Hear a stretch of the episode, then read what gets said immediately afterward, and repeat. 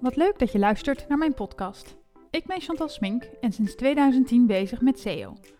Ik denk dat het hoog tijd is om te transformeren van typische SEO-dingen en dingen doen voor SEO naar organische marketing. Bij organische marketing werk je met een hele andere aanpak en doel. Tijden veranderen nou eenmaal. In mijn podcast heb ik het uitgebreid hierover en deel ik tips, tricks, visies en mijn mening met je. Hey, wat leuk dat je weer luistert naar deze aflevering. In deze aflevering kun je weer een interview horen, dit keer met Danielle Navas-Brandt. En zij vertaalde het boek They Ask You Answer, een methode van Marcus Sheridan. Ik ging met haar in gesprek en stelde wat vragen. Wel een beetje dom, ik ben vergeten te vragen of ze zich even voor wilde stellen. Dus dat doe ik hierbij. Danielle vertaalde het boek, heeft een achtergrond in B2B-marketing en met name brandbuilding. En heeft een eigen online marketingbureau waarin ze bedrijven helpt om Taya They Ask You Answer op te pakken en te werken. Vanuit die visie besloot ze ook het boek te vertalen, waar nodig aan te vullen en samen te werken met Marcus. Nou, uh, Danielle, wat leuk dat je tijd voor me hebt voor, uh, voor wat vragen. Ja, tuurlijk. Uh, ik heb jouw boek gelezen. Ik ben halverwege. They Ask You Answer. Mooi. Um, ik vind het een ontzettend leuk boek om te lezen. En om te weten waar, uh, uh, waar de methode vandaan komt. Ook van Marcus met zijn zwembadenshop. Ja. Wat ik me afvraag, misschien heb je die vraag al honderd keer gehad. Maar hoe was dat voor jou om daarmee aan de slag te gaan met wat iemand anders, een soort van, van het kind van iemand anders, om dat ja. door te pakken? Ja, nou wat, uh, wat ik er heel erg leuk aan vond, is dat Marcus zelf super enthousiast was. Dat ik hem in het Nederlands wilde vertalen. Dus hij had zelf zoiets van, oh ja, natuurlijk gaaf als jij uh, een, een, publisher vindt en uh, je wil er tijd in steken. Nou, dan wil ik dat uh, met alle liefde dat we dat samen doen. En dat, dat, dan, dat jij er dan ook profijt van hebt en dat je de naam op zet, mag zetten. En dat je ook je eigen content mag toevoegen. En eigenlijk was hij heel vrij daarin. In van, ja, ja, wat jij wil veranderen. Want ik zei toen ook van, ja, ik ga de cover veranderen. Ik zat toen ook nog in mijn hoofd met, ik ga de titel veranderen. Want ja, they ask you answer. Wat is dat dan in het Nederlands? Weet je wel, dat is ook heel lastig. Ja. En dat, uiteindelijk heb ik het toch gewoon vastgehouden, omdat de Ask You Answer toch wel een soort, ja... Um, begrip is, hè? Het is een begrip aan het worden. Ja, en daar wil ik dan op meeliften natuurlijk. Um, maar hij was met alles was hij gewoon, ja hoor, wat jij goed vindt en wat jij denkt dat nodig is. En weet je, dan, dan oh. heeft hij natuurlijk ook alle vertrouwen in dat het voor mij natuurlijk belangrijk is dat het een goed boek wordt. Ja. Dus ja, dan, dan is het natuurlijk logisch. Ik ga het ook niet verprutsen zomaar. Nee, ja, ik stop ook al mijn tijd en mijn energie erin. Maar het was wel heel gaaf om, om te doen. En ik had het ook niet gedaan als ik niet helemaal achter de methodiek stond. Nee, want daar ben ik wel benieuwd naar. Want ik neem aan, je bent zijn boek op een gegeven moment tegengekomen. Je bent gaan lezen en toen dacht je, hé, hey, dit doe ik ook. Ja, nou, niet dit doe ik ook, maar meer van, dit wil ik meer gaan doen op deze manier. En hier word ik heel enthousiast van. En hier kan ik heel makkelijk over vertellen. En andere mensen uh, op, uh, ja, op, gaan erop aan als ik erover vertel. Dus kennelijk zit er een enthousiasme in mij, die ja. dan aanstekelijk werkt. En toen dacht ik, ja, daar moet ik dan gewoon iets mee. En ik denk dat, weet je, zo'n storybrand en een Profit First, die hebben dat denk ik ook wel gehad, Femke en Daan. Van hé, hey, dit, dit raakt mij zo, daar moet ik gewoon iets mee. En daar, daar kan ik een, een business omheen bouwen die voor anderen uh, interessant is. Ja, ja. Wat, um, um ik ben niet een hele geoefende interviewer. Dus ik moet even nadenken wat ik wilde vragen. Oh ja, dat wilde ik zeggen. Het viel mij op tijdens het lezen dat het eigenlijk bijna een soort van SEO-methode is. Dat het vanuit SEO ontstaan is, zijn, zijn idee. En ik vond het grappig dat het niet op de cover stond van, weet je, uh, trek oneindig veel verkeer uit Google of zo. Ja. Hoe, uh, hoe zie jij dat? Nou, omdat dat niet het doel is. Dat is wel heel grappig, want ik krijg die vraag heel vaak van, oh, de okay. dat is SEO, hè? Uh, nee, het gevolg is dat er SEO ons gaat ontstaan, ja. omdat je, je je helemaal verdiept in je klant. Ja. Maar je schrijft niet op basis van, hmm, hoe ga ik hierop scoren in Google? Nee. Je gaat vooral nadenken is, beantwoord ik de vraag daadwerkelijk van mijn klant in de woorden van mijn klant? Zodat inderdaad, als hij gaat zoeken of uh, zij gaat zoeken op deze vragen, dan wil ik natuurlijk dat hij bij mij uitkomt. Dus het is een andere filosofie van dat uh, ik schrijf SEO-teksten dan Ja. dat het is ik schrijf teksten voor mijn klant. En hey, toevallig, fijn, Precies. ik word daardoor ook gevonden. Ja, ja, dat is ook steeds meer mijn methodiek aan het worden. hoor. Omdat SEO-teksten, zodra je schrijft voor Google, zegt altijd, het worden per definitie slechte SEO-teksten. En ik vind het woord SEO-tekst ik ook verschrikkelijk. Daar krijg ik al meteen de kriebels van. Maar wat ik het leuke vind, is dat als je eenmaal weet wat je klant wil weten, kan je dat natuurlijk ook inzetten om op social er Ja. content te maken en podcasts en zo. Ja. Zie jij ook dat mensen dat al zo eh, inzetten? Ja, dus dit, dit is inderdaad een basis. eh, alle, alle, de hele methodiek is een soort basisfilosofie. En daaruit, als je eenmaal die content hebt gecreëerd, en dat merkten we bij mijn klanten ook, dus als ze eenmaal die content hadden, konden ze dat op allerlei manieren gaan inzetten. Van, oh wacht even, hier kunnen we dan opeens een link- LinkedIn-post van maken. Oh wacht even, wat als we deze vraag nou in een podcast gaan beantwoorden? Hoe, Ja. hoe gaat dat dan zijn? Of ehm, als we een nieuwe medewerker binnenkrijgen. hey, hoe, kunnen we die, hoe kunnen we die eh, beke- be- bekendmaken met hoe wij werken en wat wij doen? Nou, laat ze deze artikel X, Y en Z lezen. Ja. En dan weten ze in ieder geval de basis al. Ja, ja Dus kunt allerlei manieren kun je opeens die content gaan inzetten. Ja, dat, is, eh, dat vind ik ook heel mooi. Wat ik zelf merk bij eh, mijn klanten is dat ze vaak zeggen: wat, eh, wat levert het op dan? Hè? Dus, oh, we gaan dus nu sowieso de klant leren kennen. Daar ga ik je straks nog allemaal vragen over stellen. Als we het hebben over we gaan dit soort content schrijven, dan is het ja, maar weet je wel niet wat dat kost, hoeveel tijd het kost. We moeten de mensen hebben met de kennis. En dan merk ik dat soms dat overtuigen, dat is oh, een eindeloos proces. Hoe Ja. zie jij dit bij jouw klanten? Om ze hiervan de filosofie, zeg maar, eh, over te dragen? Ja, en dat begint met een geloof. Dat is het, denk ik, hè? Geen geloof kan je er beter niet aan beginnen. Het, het begint echt met een geloof. En, ehm, en inderdaad, wat ik ook merk is dat als mensen eenmaal het boek hebben gelezen, dan het, het is zo overtuigend ook geschreven, omdat het natuurlijk, het is gewoon waarheid. Ja. Ehm, en dat helpt. Dat helpt enorm. Als mensen het boek lezen, ik merk ook wel dat de- met de mensen die het boek hebben gelezen, dat ik daar makkelijker dan ook stappen mee Ja. kan zetten, omdat ze eigenlijk al heel veel weten en heel veel ver zijn in het proces. Ik weet niet of je al assignment selling eh, bent tegengekomen in het Ja, boek. daar ben ik mee bezig. Met de klant van tevoren. Dat hij de klant van tevoren laat doorlezen. En ik zeg, als je het niet gelezen hebt, heeft het geen zin dat ik kom. Ja. En assignment selling is eigenlijk de manier waarop je deze methodiek heel snel ehm, kunt, gaan, eh, kunt gaan proeven aan hoe het gaat werken. En dat het ook je resultaat gaat geven. Dus een van de eerste dingen die ik altijd wil doen is laten we zo snel mogelijk die vragen die jouw eh, salesmensen altijd krijgen aan het einde van de, van de, van de klantreis. Ja. Laten we die als eerste pakken. Dat is vaak zijn dat de big five en nog een paar andere vragen. Laten we die als eerste pakken en die gaan we gelijk inzetten in assignment selling. Dus dan leer ik het sales team.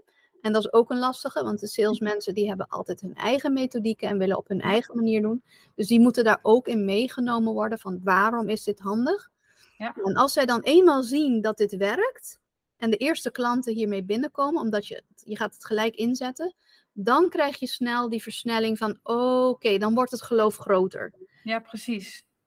En daarom is het zo snel mogelijk wat resultaten boeken, is voor mij altijd wel een belangrijke. Daar probeer ik wel altijd zoveel mogelijk in te sturen. Van, laten we als eerste een koopgids maken met die zeven of, of acht belangrijkste vragen. Die Ja. je salesmensen gelijk kunnen inzetten, zodat je dat eh, snel kunt, eh, ja, hoe zeg je dat, monetizen, Ja, wat je ja. erin hebt gestoken. Ja, ik vind dat inderdaad wel een hele goede methodiek hoor. En ehm, laat ik zo zeggen, ik, ik vind het wel grappig wat je zegt. Het is geloof. Ik stuit nog wel eens eh, vaak bij webshops, waar ik ook meestal niet meer voor wil werken, op de discussie. Want alles wat daar gebeurt, moet meteen morgen Ja. ehm, vijf items meer verkopen. Ja. En een artikel, hè, ik neem altijd mascara als voorbeeld van, joh, hoe breng ik mascara aan? Of hoe kies ik de beste mascara? Welke mascara past bij mij?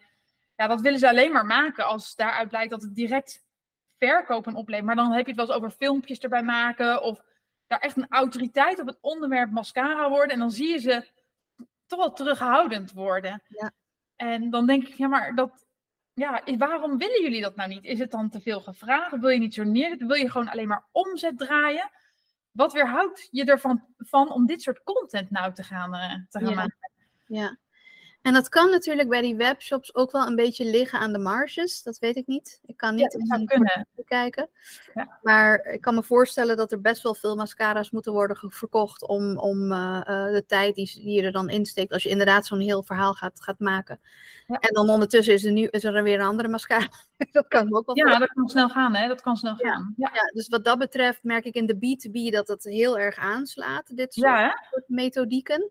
En misschien dat het op, op dat soort vlakken, weet je, dingen zoals een, ja, ik zeg ook altijd een beetje voor de grap, voor, de, voor een tandpasta ga je niet zo snel de ask you answer doen, want Nee. Die gaat er echt tot in het puntjes onderzoeken welke tandpasta ze nodig hebben. Tenzij je iets heel specifieks natuurlijk hebt. Ja. Maar dat zijn dan de uitzonderingen. Ja, ja dat ben ik niet eens. Het moet wel echt een inhoudelijk een, een, een sterk onderwerp zijn, ja. Ja, waar veel vragen, zorgen, angsten. Ja. Wat kan er allemaal misgaan? Oh jee, en ik ga best wel veel investeren. Moet, dat moet dan wel goed gaan. Ja, ja, ja. Dat, uh, en ik, maar ik herken wat je zegt hoor, dat bij B2B bedrijven dat uh, um, vaak makkelijker is. Die, die willen hier liever aan. Die zijn waarschijnlijk toch wel gewend om iets meer tijd en moeite in hun content. Uh, wat leadership is een belangrijke voor hun. Ja, ja, ja. ja, en Marcus zelf heeft natuurlijk een waanzinnige casus met zijn zwem, zwembanenshop. Weet je, hij kan meteen zeggen, ik had zoveel miljoen bezoekers ja. en zoveel omzet. Ja, dat zijn fantastische casussen. Ja. Om, uh, ja, en in deze tijd moet je je natuurlijk afvragen, kan je dat allemaal nog op die manier meten? Kijk, uh, vroeger was je echt de, de enige die dan een, een mooi e-boekje had. Nou, nu zijn er natuurlijk 5000 die met zo'nzelfde e-boek lopen te wapperen. Dus uh, gaan mensen überhaupt nog hun gegevens achterlaten? We zijn ook wel een beetje moe van, ja. oh, dan word ik gestokt. En uh, oh jeetje, wat gaat er dan nu allemaal achter, achter me aankomen rennen? Ja. Dus hoe meetbaar kun je het nog maken? Maar je kunt natuurlijk wel zien van, hey, je websitebezoek gaat omhoog. Uh, je klandizie gaat omhoog, de mensen converteren. Je hebt sneller mensen die hun, hun hand opsteken van hé, hey, ik wil bij jou kopen, want ze hebben dus kennelijk. Ja, en gewoon vragen. Ja. Vragen van hoe heb je ons gevonden? Uh, dat soort dingen. En ik merk wel dat als je bijvoorbeeld zo'n video plaatst bij zo'n conversievorm, dat ja. dat ook wel helpt. Hè? Dus ja, dat vond ik een hele leuke tip. Op al dat soort pagina's een stukje video plaatsen. Daarvan dacht ik ook echt, oh, die moet op mijn, uh, op mijn lijstje komen. Ja, ja, ja. Van wat gaat er nu gebeuren als ik dit formulier invul? Vul, want jij hebt dat ook. Als jij ergens een formulier in gaat vullen van, oh my god, ga ik nu elke om de vijf minuten een spamberichtje krijgen? Ja. Of uh, gaan ze mijn data verkopen? Wat gaat er gebeuren met mijn data? En als je die persoon kan, kunt geruststellen door iemand van echt een persoon iets te laten vertellen daarover, ja, dan stel je toch iemand gerust en bouw je gelijk weer aan vertrouwen. Ja, ja, absoluut. Wat ik me, uh, waar ik ook wel een beetje jaloers op ben bij Marcus, hij kent zijn klant natuurlijk, want hij heeft jarenlang die klant uh, in de showroom gehad. Hij weet precies wat er speelt. Wat ik merk, um, en daar ga ik nog wel eens op LinkedIn, uh, trap ik nog wel eens wat huisjes daarover omver. Marketeers praten niet met hun klant. Erg, hè? ja. Ja, hoe, hoe dan? Hoe zie, ja, jij herkent het, dit dus. Ja. Hoe zie jij het ook gebeuren om daadwerkelijk het contact met die klant te krijgen. Lukt dat bij, jou, uh, bij jouw klanten weer? Ja. Nou, als eerste wil je sales en marketing bij elkaar brengen. Ja. Ja. dat is al een uitdaging op zich. En dan is het allermooiste als ze dan met elkaar gaan meelopen. Dus dat uh, de salesmensen zo'n marketeer af en toe eens uh, op pad meenemen naar wat gesprekken. Of dat, kijk, nu hebben we heel veel remote afspraken. Ja, kan natuurlijk Als dit een salesgesprek zou zijn, waarom zou jij niet die recording delen met jouw marketeer? En van, goh, dit is wat we hebben besproken met elkaar. Uh, luister jij maar eens even naar welke woorden die klant gebruikt en die prospect gebruikt. Ja, ja. En hoe je dat gaat ehm, inzetten. Hoe begeleid jij dit proces in de praktijk? Um, jij komt bij een klant binnen en zegt van, joh, fantastische methode, ik wil hiermee aan de slag. Zeg het maar, wat moeten we doen? Ja. Dan is denk ik jouw eerste opdracht, um, welke vragen heeft jouw klant? Nou, eerste opdracht is werk aan het geloof. Dus de hele organisatie moet gaan geloven dat de Ask You Answer de filosofie is waar we de komende uh, ja, jaren mee uh, vooruit kunnen. En ja. dat iedereen hier aan mee gaat doen. Iedereen die natuurlijk uh, daar inhoudelijke bijdrage aan gaat leveren. Dus dat is vaak als eerste wat we doen. Is een culture workshop noemen we dat. Dat we ja. iedereen meekrijgen in wat is de Ask You Answer, waarom is het ontstaan en wat gaat het ons opleveren en hoe gaan we daarmee aan de slag. Het andere is natuurlijk dat we een, uh, inderdaad een brainstorm sessie doen. Vaak doe ik die al in de culture workshop. Ja. Dat ik mensen al um, wat invulvellen geef met de Big Five erop. Ja. Denk eens na over welke vragen hebben mensen over geld, welke vragen hebben mensen over problemen. Dat ze echt gaan nadenken over wat, uh, wat dat zou kunnen zijn. Die nemen we dan allemaal mee. En dan gaan we met de salesmensen prioriteren. Dus oké, okay, we hebben nu bijvoorbeeld een lijst van 50 vragen welke zijn de top die jullie altijd krijgen? En dan mogen ze stemmen. Ja. En dan gaan we, komt er zo een lijstje boven van uh, ja, de top 10, 20 vragen. En daar gaan we eigenlijk als eerste mee aan de slag. Ja. En nou ja, dan hoop je natuurlijk dat er een content iemand is die dat gaat schrijven. Ja. Dat er soms niet. Uh, dus dan kan het zijn, ja, in mijn beleving is het het allermooiste als er iemand intern is die dat gaat doen. Ja. Maar niet iedereen heeft dat. Dus daar moet je dan een oplossing voor verzinnen. Van oké, gaan we dat dan uitbesteden? Hoe dan? Hoe zorgen we ervoor dat het wel echt iemand is die ook ons heel goed gaat begrijpen? Bijvoorbeeld bij een van mijn klanten heb ik gewoon met twee externe schrijvers gewerkt. één in het Duits en één in het Nederlands. Maar die zaten gewoon drie dagen daar uh, te luisteren naar, die, naar de medewerkers. Dus die werden als het ware meegenomen in de hele organisatie. Dus dat scheelt. Ja. Um, maar goed, het allermooiste is natuurlijk dat je een, een de juiste content manager. Als die content manager niet is, dan help ik ze het liefst met het werven daarvan. Want dan kan ik natuurlijk al gaan kijken van oké, gaat deze persoon inderdaad DASQ Answer content kunnen maken? Ja, is het een geschikte, geschikte persoon daarvoor? Nou ja, en dan als de wie weer gaat content maken.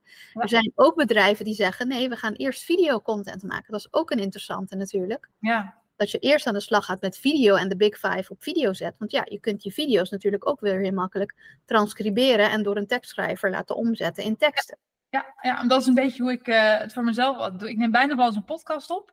Ja. En dan uh, een blog, wat ik zeg, een podcast ervan maken. Daar kan je weer uh, snippets van maken. Dat kan je weer daar neerzetten. En dan zeg ik, oh, mijn klanten beginnen met een, met een podcast of iets met een audiobestand, waarbij je een expert gaat interviewen. Ja. Allemaal vragen krijgt en dan aan de slag, aan de slag gaat ermee. Ja.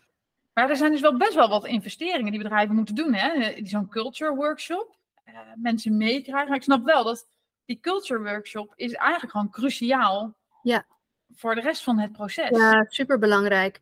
En wat we daarna doen is dat we elk kwartaal hebben we een scorecard meeting. Ja. En elk kwartaal gaan we dus tien vragen beantwoorden op het gebied van de Ask You Answer. Bijvoorbeeld, hebben we een content manager? Zijn we inderdaad drie artikelen per week aan het produceren? En daar scoor je dan punten op. En als ze aan de 80 punten zitten van de 100, dan eh, heb ik mijn werk gedaan en kan ik weer weg. Ja, En hebben ze hun eigen sales- en marketingmachine gewoon eh, draaiende. Ja, ja, En meestal duurt dat een jaar tot anderhalf jaar. Ja, precies. Ja. En toch gaandeweg worden ze dan overtuigd. Hoe zie jij dat bedrijf het allemaal nog meer inzetten? Je zegt sommigen starten met videocontent. Wat, eh, wat kun jij een voorbeeld noemen van een hele creatieve toepassing van een van jouw klanten? Hoe, eh, Nou, eh, niet een van mijn klanten, maar wel een van de Amerikaanse klanten, is dat we nu ook de Ask You Answer op recruitment aan het loslaten zijn. Dus dan kan je de Big Five bedenken als salaris. Wat ga ik verdienen? Ja. Eh, wat is niet leuk aan het werken hier binnen Ja. het bedrijf? Kan je ook beter eerlijk over zijn? Kan je ook allemaal maar beter vertellen. Dus daar, eh, eh, daar zie ik dat er, dat er ook echt wel een innovatieve, creatieve manier is om na te denken over hoe kunnen we de Ask You Answer toepassen op alle aspecten van onze Ja. organisatie. En ik heb trouwens in september wel een eerste workshop die ik ga doen bij, eh, bij een klant, eh, een, best wel een grote klant, een energieleverancier, die de Ask You Answer in, eh, voor recruitment wil gaan toepassen. Dus ik ben heel erg benieuwd. Het zal mijn eerste recruitment de Ask You Answer workshop worden. Dus Ja. dat is wel, wel cool. Gaaf, hè? En zie je dan toch wel dat mensen bij het textuele blijven in eerste instantie? Of zie je ze ook echt wel uit de band springen met eh, filmpjes, video's, podcasts? Ja, dat is echt helemaal afhankelijk. Kijk, de, de eerste klant die ik binnenhaalde, dat is die, eh, die loodsen, eh, zelfbouwloodsen. Die staan ook in het boek als case aan, aan het Ja. eind. een van de Nederlandse cases. en daarvan was de eigenaar zelf heel erg enthousiast over video. Dus Ja. zijn, eerste, eh, ehm, zijn eerste medewerker die die aannam op het gebied van You Answer was een videograaf. Ja. Dus dat, dat ging heel snel bij hun over video. Eh, terwijl een andere klant die ik nu begeleid, een IT-organisatie, die zijn veel terughoudender op video. Die hebben zoiets van, ja, wij willen helemaal eigenlijk niet op video komen. Dus wij gaan gewoon lekker vooral met de geschreven content aan de slag. En het mooie is, is dat je van, van beide kan je gewoon van de een naar de ander op. Kijk, wat we bijvoorbeeld bij, bij Krofman ook deden, bij die zelfbouwlozen, die hadden ook best wel snel tekstschrijvers ook in, eh, in, eh, in de organisatie. Die tekstschrijvers die maakten dan grote artikelen. En daar ging de videograaf dan weer mee aan de slag om daar stukjes uit te halen en daar video's over te produceren. Dus dat, dan heb je een hele mooie wisselwerking. Ja. Ja. Maar het mooiste is, vind ik altijd, is dat je begint met eh, eh, of geschreven of video en dat je dan terugwerkt naar de ander. Dus dat je echt begint met één en dat je die dan weer gaat inzetten voor de andere, Ja, eh, andere content. eh, ja. Daar kan ik me wel voorstellen. Zie je wel eens dat het bij een bedrijf ook gewoon echt niet ehm, van de grond komt? Dat, dat ze zeggen, Ja.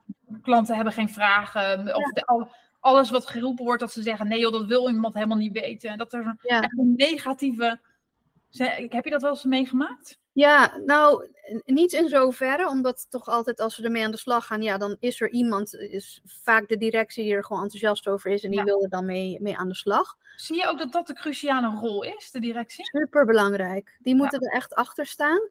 En ik heb wel een bedrijf gehad die, eh, die begonnen heel erg enthousiast. Ehm, maar die waren eh, in hun vakgebied al marktleider. Dus je merkte dat de, de, eh, de content cre- creators die daar werkten, ze hadden best wel een groot team, marketeers. Die waren heel moeilijk te coachen op de Ask You Answer, omdat ze zoiets hadden van: ja, maar wij doen het eigenlijk al heel goed. Wat, wat Ja. kunnen we dan nog meer doen? Of Ja. wat, terwijl hun, hun content, hun copy, was heel erg intern gericht. Ja. Kijk ons eens, wij zijn marktleider, wij dit, wij dat. Dus als je hun, hun website pakte en Ja. je zocht op hun, hun, hun naam, nou dan stond die naam honderd keer op een pagina en er stond maar twee keer een klant, weet je wel, dat soort dingen. Maar ja, dat, zij waren marktleider, dus ja. Ja. Weet je, dan houdt het snel op. Heb je ze uiteindelijk in beweging gekregen? Of is dat er een waarvan je hebt Nee, gezegd, dat het geloof is er niet?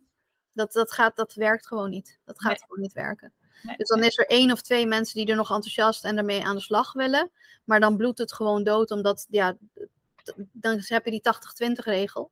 Als 80% zoiets heeft van ja, eh, waarom zouden we hier mee aan de slag moeten? Ja, dan wordt het heel lastig om die 20 Ja. nog, eh, nog eh, goed te krijgen. Dat, eh, ik ik herken helaas Ja. Ik herken helaas wat je, wat je zegt. eh, ehm, maar ik- ja, ik denk wel dat bij jou in dit geval, omdat je natuurlijk een, een boek hebt gemaakt hierover en naar aanleiding daarvan binnenkomt, kom je al in zo'n andere situatie binnen. Ik kom vaak vanuit de SEO-hoek binnen. We willen iets met SEO. Ja. Ga ik altijd vertellen van ja, we gaan niet meer aan keywords zitten sleutelen. Ja. Weet je, we gaan gewoon echt, ik noem het altijd organische marketing, goede content maken. Wat wil je klant weten? dan de, de QPAF CG MIMS, zoals ik ze eigenlijk eh, noem. Ehm, en dat gaan we ook op andere kanalen inzetten. Maar dan denken ze allemaal van, ja, maar kan ik niet gewoon even een pagina maken en wat keywords toevoegen dan? Dus dan komt natuurlijk met een heel... Ja, dat kan, dat kan, maar dan zijn ze net zo hard weer weg. Dus daar heb je niks aan. Nee, nee dat, eh, dat zie je ook. Dan wordt het, het wordt steeds moeilijker in, eh, in Google, want iedereen maakt content. Ja. Je kan maar beter heel erg goed doen. Ja. En zelfs daarvan zie ik al bijna dat zelfs hele goede content het echt heel moeilijk heeft. Er zijn industrieën, dat wilde ik nog wel aan je vragen. Zie jij industrieën waarvan je bijna zegt van, nou weet je, die is zo uitgemolken aan content. Hier wordt het heel erg lastig. Nou ja, wat ik merk is dat bijna alle bedrijven, inderdaad, wat jij zegt, die hebben dat lichtje wel zien branden. Van oké, we moeten iets met content. Ja. Maar echte They Ask You Answer content, Dat niet, nee. ik vind dat dat nog echt wel achter, achterloopt. Ja. Want net als die ene klant waar ik het over had, die marktleider zijn, die worden mega goed gevonden online. Maar waarschijnlijk productgerelateerde termen. hele productgerelateerde termen. Dus op een gegeven moment, als er andere bedrijven zijn die dat ook gaan doen, ja, dan wordt het ook lastiger voor hun. Echte They Ask You Answer content, nee, dat durven nog heel weinig. Ja, ja, ja. Waarom? Omdat het spannend is, het is eng, het is lef hebben, het is buiten je comfortzone. Ja. Het is niet meer features en functions eh, eh, Ja. vertellen, maar vooral eh, in de huid van je klant kruipen. En daar weten we gewoon veel te weinig van, want we zitten eigenlijk, en dat is natuurlijk heel menselijk, iedereen zit met zijn eigen bril en zijn eigen Ja. eh, ding op. Ja, en dat is natuurlijk heel normaal. Dus het kost ook gewoon heel veel moeite om echt bij die klant eh, te komen en te snappen wat die nou eigenlijk wil. Ja. Wat is het grootste obstakel wat jij eh, in de praktijk voorbij ziet komen? Ehm, ja, er zijn er een paar. Het begint met het geloof. Dus als het Ja. geloof er niet is, nou ja, dan houdt het natuurlijk snel op. Eh, het andere obstakel is de investering. Dus dat ze eh, steken als ze echt intern iemand willen hebben. En wat er dan ook wel eens fout gaat, is dat als ze dan iemand intern ehm, gaan zoeken, dat ze dan een verkeerde persoon aannemen. Ja. Dus ik ben ook wel ehm, nu me er meer van bewust van, oké, wil je dit gaan doen? dan wil ik erbij zijn. Ook als je gaat interviewen en als je gaat, eh, gaat selecteren, de werving en selectie doen. Daar wil ik ook dan echt wel mijn vinger, de vinger in de pap eh, hebben om te kunnen zien van is dit iemand die gaat werken. Dus dat zijn wel, wel dingen. En wat ik ook vaak merk is dat ja, bij de Big Five dat mensen gaan stijgen over prijs. moet ik nou echt mijn prijzen noemen? Ja, Ja, dat moet. dat, eh, Content met prijs, zeker hier in Nederland, waar prijs toch echt wel iets is waar we allemaal op zoeken en wat we allemaal belangrijk vinden. Nederlanders willen altijd weten wat kost dat. Ja. En toch vertellen we het niet. nee. En dan denk ik, daar kan je nog zo onderscheidend in zijn als je dat gewoon wel doet. Ja, toch die angst om te duur te zijn, hè? Terwijl dat natuurlijk te duur, ja, wat is te duur? Je moet het, kun, je moet het uitleggen. Je moet het uitleggen. Ja, En als je dat dan maar gewoon vertelt. Want Nou, en je hebt gelijk, de klant die het uiteindelijk toch niet wil betalen, die wil je eigenlijk al überhaupt niet. Dus waarom zou je daar niet Ja. gewoon open over zijn wat het, wat het kost? Ik heb na, toen ik het boek zat te lezen, ehm, dat was op een gegeven moment op het strand, toen ben ik eraan begonnen. En dacht ik, ja, ik ga dit ook doen. Ik ga gewoon de prijzen voor mijn trainingen hup, erbij zetten met toelichting wat je dan voor alles krijgt. Ja. Weet je, want dan, als je geen budget hebt, dan is het ook zonde van iedereen zijn tijd om mij een mail te sturen. Ja. Dan, eh, dan heeft het ook geen zin. En de allermooiste vind ik dat mensen het over prijs hebben. En als je er dan op gaat, dan zeggen ze van... Klik hier om met iemand te praten over de prijs. Oh ja, ja, ja, ja. Daar word Ja. ik ook helemaal tierenliers van. Ja, dat kan ik me ook voorstellen. Terwijl inderdaad prijs zo, eh, eh, zo ontzettend belangrijk, eh, een, een Ja. belangrijke factor En is. soms kan je niet vertellen hoeveel euro iets kost. Prima. Maar dan kan je nog steeds uitleggen waar het van afhangt. Exactly. Waar het van afhangt. Je kunt een range geven. Je kunt een voorbeeld geven van drie klanten. Een kleine klant, een grote klant, een eh, middelgrote klant. Of een complexe klant, een simpele klant. En een, nou ja, verzin het maar. Ja, ja, ja. Ik had ooit een, eh, werkte ik voor een goed doel. En dat financierde onderzoeken naar iets. En eh, daarvan zeiden we van ja, weet je, mensen willen weten wat er met hun geld gebeurt. Dus ga daar verantwoording over geven, over al die onderzoeken. Ja. Ja, maar sommigen hebben niks opgeleverd. En dan zeg ik, nou, dat geloof ik niet. Want ook als het niks oplevert, weet je dat je die kant niet meer op hoeft te zoeken. Dus heeft het wel degelijk nog iets opgeleverd. Dus Ja. vanuit jouw visie vind jij dat het niks opgeleverd heeft. Maar Nee. het is zo'n cruciale vraag. En daarom ook laat zien, we hebben eigenlijk meer geld nodig voor jou en van jou als Ja. doel. Ja. Om, omdat we ook dit soort dingen hebben waar ik ook Dingen testen. Ja. Ja, en dat, eh, ja, dat was een lastig. eh, ze, ging, ze ging het eens verkennen. Ja, ja, ja, ja, ja, ja, ja. En over je concurrenten praten. Oh, dat vinden we ook super spannend. Ja, ja, ja, ja dat, eh, dat merk ik ook. Want wat zouden ze kunnen zeggen? Wat zouden ze kunnen doen? En misschien worden ze wel boos. Nou ja, en ook waarom zou ik over mijn concurrenten praten? Ik wil toch dat ze bij mij kopen? Ja, terwijl het heel eerlijk kan zijn zeggen van joh, als je dat wil. Moet je bij die zijn, dat. En ook eh, als jij erover vertelt, eh, dan heb jij het in de hand. En dan komen ze, als ik een Ja. vergelijking zoek met allerlei eh, SEO-specialisten bijvoorbeeld, Ja. dan is het natuurlijk prachtig als ik op jouw website kom en dat jij daar jouw concurrenten hebt staan en vertelt gewoon feitelijk wat Ja. zij doen. Ja, en dat vind ik ook leuk aan zijn voorbeeld over dat eh kunst of zwembad. Dat hij zegt van ja, er zijn ook verhalen in de markt dat het slecht is. En ik wilde daar zelf eigenaarschap op hebben op die verhalen. Dus ik ben dat zelf gaan, gaan maken. Ja. En heel veel zeggen ja, maar oeh, dat, ehm, ja, er zit, daar ga ik niet over praten. Maar ik denk altijd ja, maar Ze komen Weet er je, toch achter.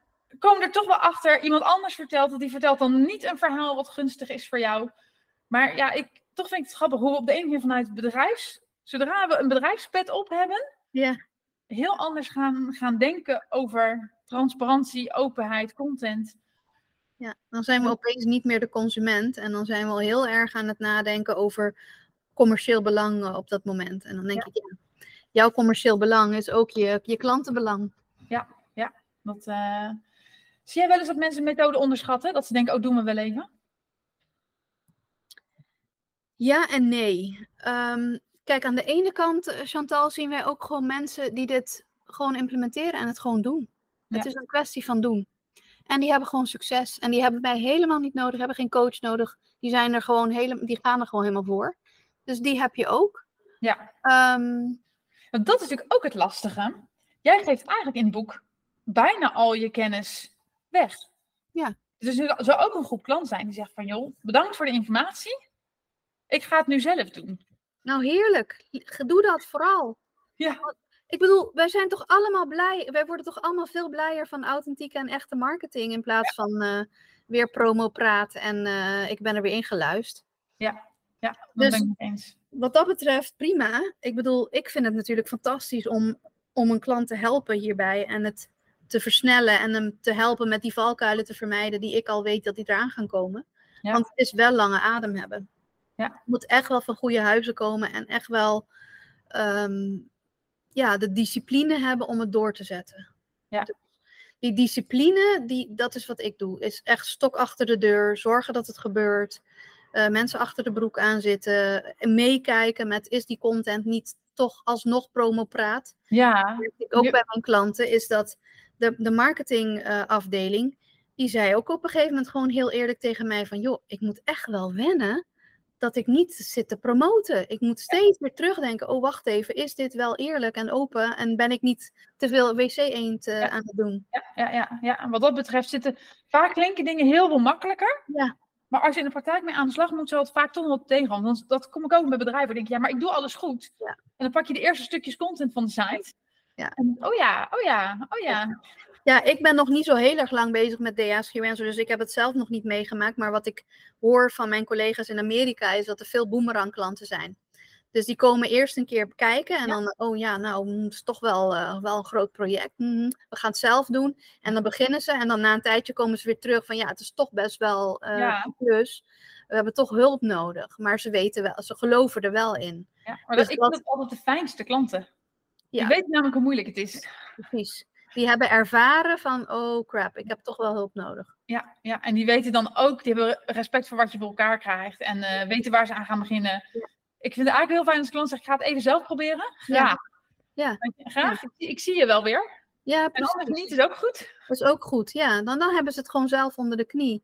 Ja. Ik had vandaag een interview met iemand, eh, toevallig een... Ik heb een eerste podcast gemaakt. Oh, heel goed. Dus, eh, dat was eh, gewoon een soort van experiment van, nou, laten we eens kijken of, dat, of ik dat leuk vind en hoe dat gaat. En dat was heel erg leuk.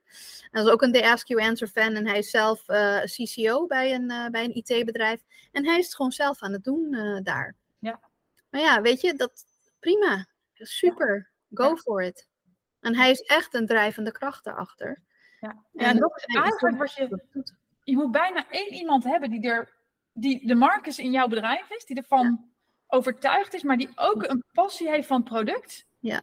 Want dat zie ik bij, bij een aantal klanten van mij. Dat degene die de content moet maken eigenlijk de passie Ja. niet heeft. Alsof je over financiële zaken moet schrijven, maar er Mhm. niks meer hebt of zo. Weet je, dan, dan Ja. wordt het zo moeilijk.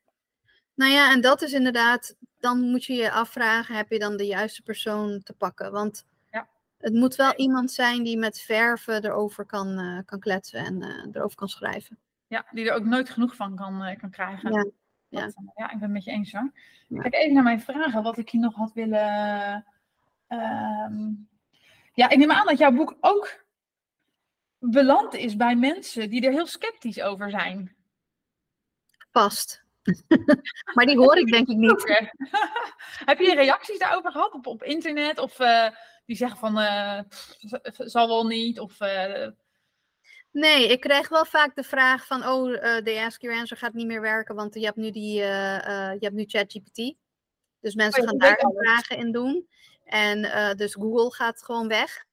Ja. Marcus heeft zelf ook, ook een post op LinkedIn gezet dat hij zijn eerste klant via ChatGPT heeft binnengekregen. Iemand die had gezocht op wat zijn de beste sales trainers eh, eh, van Ja. het land of zoiets. En zijn naam zat daar dus tussen. Ja. En dan vind ik het ook wel weer grappig, want dan denk ik, waar denk je dat die Ja, worden. content vandaan halen? ja, Dus- ja, die moet gevoed worden. Ja. Dus ja, En- iemand moet het schrijven. Dus Ja. ben jij het of laat je het aan je concurrent over? Ja, dat vind ik ook. Daarmee vind ik het nog steeds. Ik weet dat vanuit de- SEO-wereld werd er gezegd toen die eh, ChatGPT gelanceerd werd. En ook toen Google de chatbot aankondigde van het heeft geen zin meer om content te maken. Weet je, wat, we krijgen geen verkeer meer, waar doen we het nog Ja. voor? Ja, maar je wilt toch nog in ieder geval daarin dan staan en grip hebben op dat verhaal. En Ja. zelfs al levert het geen verkeer op, heb je nog branding, exposure, Ja. iets gehad. En, en als iemand op ChatGPT jou heeft gevonden, dan gaan ze echt wel even naar je website om even te koekeloeren wat je daar allemaal hebt opstaan. Ja. Nou, als er daar niks te vinden is, dan wordt het ook niks natuurlijk. nee. Dus ja, je wil gewoon mee blijven doen. Dus je moet content blijven maken. Ja, dus dat vind ik ook wel heel grappig. En alle andere voordelen die je ervan krijgt, is van oké, je gedachten op orde krijgen. Andere mensen kunnen eh, opleiden met je content. Als je mensen intern binnenkrijgt. Assignment selling. Ja. Heb je ook content voor nodig. Dus ja, Ja, ik vind het, eh, ja, ik ben, eh, maar ik ben natuurlijk echt met een, met, met een contentpad opgeboren. ja. Dus eh, ja, ik vind het een hele leuke methode. Ja. Even kijken. Volgens mij heb ik bijna al mijn vragen. Oh ja, het gevaar van de chatbot. Ik had hem ook opstaan. Hoe zie jij het gevaar van de chatbot? Ja. Ja, je zult ook zien straks, de, als je wat verder in het boek komt, dan zit conversatiemarketing zit erin. Ja, En daar he- hebben ze het ook over, inderdaad, eh, de toekomst gaat bots zijn. Dus, dat, dus je site, dus je moet nog beter je content kunnen indexeren. En nog Mhm. beter die vragen kunnen hebben verwoord, zodat je in die chatbot kan, ja. als iemand de vraag intikt, dan moet je precies weten wat die vraag is, zodat je dan Ja. ook... eh, het gaat niet meer om keywords. Het gaat echt om, echt om die vraag weten. ja, echt om die vragen, ja. Mensen En die gewoon... Als er geen zoekvolume op zit, toch schrijven. Omdat je Ja. nou eenmaal weet dat je, vraag, dat je klant die Ja, vraag die vraag gaat komen. Ja. Ja. En dat deden we bij die, eh, bij die zelfbouwloodsen, hadden zij een chat. Daar zijn we ook gewoon door die chat heen gegaan om te kijken van, hé, hey, wat voor vragen zien we hier, die we nog niet in onze lijst hebben om erop te zetten. Ja. Ja. Want die krijg je gewoon. Ja, ja het is, het is, wat dat betreft is er vaak intern echt wel een goudmijn aan bij je klantenservice, bij je chatbot, bij sales. Ja. Bij, eh, Gewoon de outbox van je salesmensen. Daar zitten gigantisch veel antwoorden in op vragen van Ja. prospects. En eh, leuk hoor, ja, ik vind het. eh, Ja. ja, en ik had vandaag met Stefan had ik ook een, een, een onderscheid gemaakt, die vond ik ook wel heel erg leuk. Is dat toen zij een lijst hadden gemaakt met deze vragen hebben onze klanten, hebben ze ook nog onderscheid gemaakt van deze kunnen we in één of twee zinnen beantwoorden. Dus dat wordt een Ja. FAQ-vraag. Ja, Eh, deze moet iets meer context hebben. Nou, die gaan we bijvoorbeeld op LinkedIn zetten, eh, posten, of een kort verhaaltje van maken. En deze, nee, dat is wel echt zo'n grote vraag. Dat moet een white paper of een enorme eh, pillar page bijvoorbeeld worden. Ja. Of gewoon een groot artikel worden. Dus dat is ook wel weer grappig. Dat je ook inderdaad zo kunt kijken van, oké, Ja. wat kan ik simpel en snel beantwoorden? Wat moet er echt wat meer ruimte hebben? En wat moet gewoon in een groot, groot document komen? ja, vind ik ook een, een goede tip hoor. Om, Ja. Ja, ik vond hem ook heel erg leuk. eh, ja. Ja, lieve luisteraars, en dat was ook deze podcast. En net als bij de podcast met Don, want deze nam ik eerder op, ben ik vergeten het af te sluiten en een nette afronding te doen. Wat je allemaal niet kunt leren in de eerste momenten dat je podcast gaat opnemen. In ieder geval, dit was de podcast met Danielle. Ik hoop dat je ehm, er wel veel tips uit hebt gehaald, veel inspiratie, veel nieuwe inzichten. Ik vond het ontzettend leuk om met haar in gesprek te gaan. Ehm, en met haar tips ook weer aan de slag eh, te kunnen. Wat je eigenlijk ziet is dat Taya een fantastische methode is voor interessante content, diepgaande content, die veel breder inzetbaar is dan SEO, maar het ook in SEO goed kan doen. Maar misschien wel het meest cruciale is niet zozeer het doen, maar het meekrijgen van de organisatie. En ik denk dat daar voor iedereen een uitdaging ligt om zich vooral daarop te focussen.